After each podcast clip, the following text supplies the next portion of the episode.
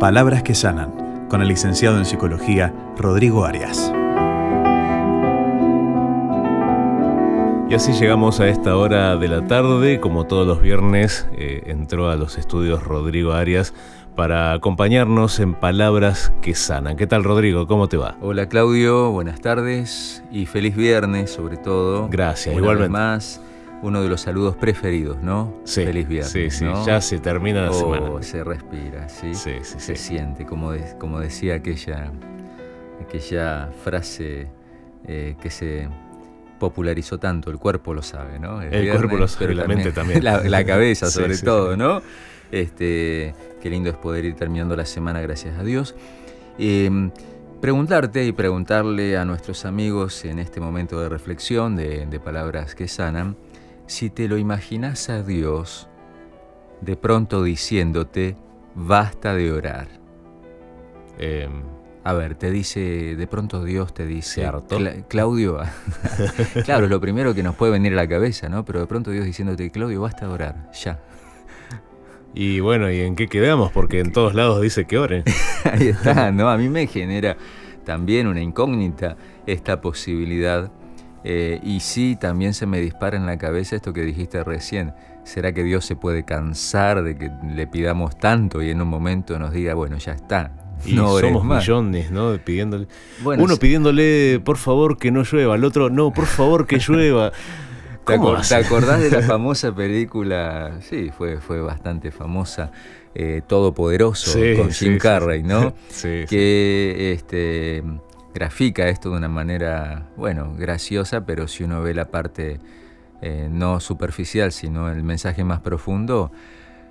Bueno, pensar en Dios atendiendo a todos los pedidos, ¿no? De la gente, de sus hijos en el mundo, millones y millones. Sí. Bueno, sucede que hay una escena en la Biblia en la cual, o sea, una historia, ¿no? Una, una historia eh, de los hechos bíblicos. Sí. Y en esa historia aparece una escena en la cual Dios le dice a sus hijos, paren de orar, basta de orar. Y aunque a uno, ¿es posible sobrepasarse bueno, con la oración? Bueno, buena pregunta, ¿no? Aunque a uno le cuesta imaginarse este pedido de parte de Dios, lo encontramos en Éxodo catorce. Allí en Éxodo catorce tenemos la historia tan, tan conocida, ¿no? Y, y tan emocionante de la salida de los israelitas de eh, Egipto, ¿no? Ajá. Eh, con el liderazgo de, de Moisés.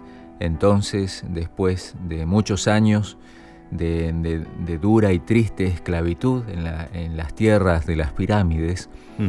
eh, Dios interviene de esta forma maravillosa porque el tiempo estaba cumplido y estaban las condiciones para que su pueblo eh, dejara atrás la esclavitud. Entonces viene todo eso tan tremendo, maravilloso, emocionante que conocemos de, de, de los hechos bíblicos, sí. este, como Dios con tanto poder saca al pueblo, ¿no?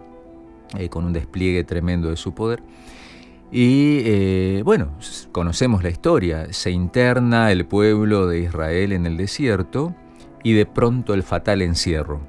Ajá. Eh, delante el Mar Rojo, sí. a los costados eh, cadenas montañosas y detrás Eh, el faraón, con el ejército a la distancia, pero a paso firme. Claro.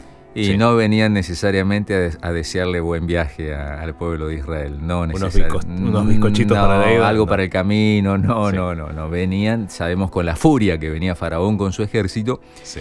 Y entonces, en esa situación, dice la Biblia, que el pueblo se desesperó y eh, comenzó a gritarle A, a Moisés, ¿no? No había sepulcros en Egipto que nos has sacado para que muramos en el desierto. ¿Por qué has hecho así con nosotros eh, que nos has sacado de Egipto? ¿No es esto lo que te dijimos en Egipto? Dejanos servir a los egipcios, porque mejor nos fuera servir a los egipcios que morir nosotros en el desierto. Bueno, y Moisés, Moisés trató de transmitirle tranquilidad al pueblo, ¿no? No teman, estén firmes y verán la salvación que el Señor hará hoy con vosotros. Pero en realidad, Moisés estaba con una con una angustia tremenda, ¿no? Imaginemos, no, no, no era para menos la sí. situación ahí de, de liderazgo tan complicada, ¿no? Con esa multitud desesperada, rebelde, cabeza dura. Claro, todos viendo la película de la gran masacre es, que se iba a generar. Exactamente, muy bien. Va, eh, muy bien no, era lo que... Sí. Eh, muy bien dicho, pero lamentablemente sí, pasaba eso y nos pasa a nosotros, que nos desesperamos y vemos una película de terror cuando Dios tiene otros planes. Claro. Y por no esperar en Él nos desesperamos. Bueno, fue lo que le pasó al pueblo, y entonces, luego de tratar de transmitirle calma al pueblo, Moisés dice allí, Éxodo catorce, eh, versículo quince, le, le, le, le clama a Dios, le pide, Señor, ¿qué hacemos ahora? Y Dios le responde, acá viene la respuesta de Dios, uh-huh. ¿Por qué clamas a mí? Di a los hijos de Israel que marchen. Sabemos que clamar a Dios es orar. Claro. Entonces, Dios lo que le estaba diciendo a Moisés es ¿por qué seguís orando? O sea, ¿por qué orás? En otras palabras, basta de orar. Ya te escuché. Ya te escuché, basta de orar. Pero atención, si la declaración de Dios, si la respuesta de Dios terminara solo allí, claro, sería extraña realmente y nos costaría entender. Pero la, la respuesta de Dios tiene otra parte. Di al pueblo que avance. Ahí está claro. La respuesta completa. Llega un punto en el cual Dios le dice a Moisés y le dice al pueblo, y nos dice hoy a nosotros, Claudio, a vos, a mí, a nuestros amigos oyentes que nos están acompañando, basta de orar, avanzá.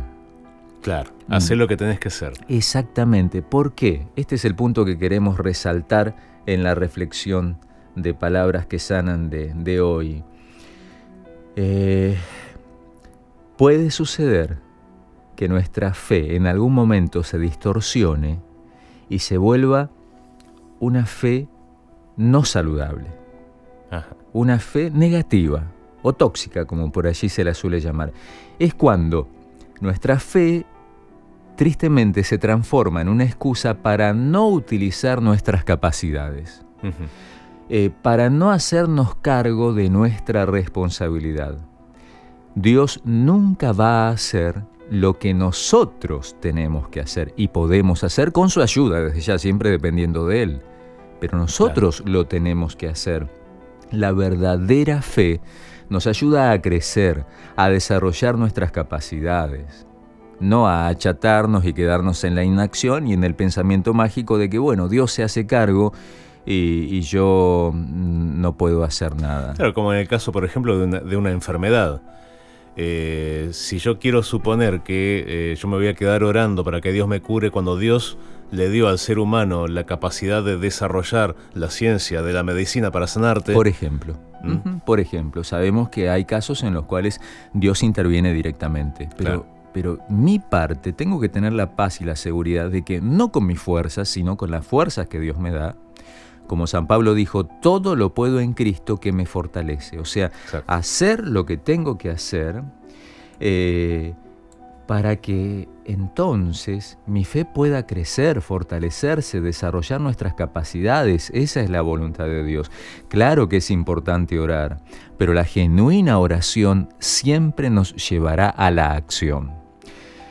Quizá hoy Dios nos está diciendo, quizá hoy Dios te está diciendo, deja de clamar a mí, es tiempo de avanzar.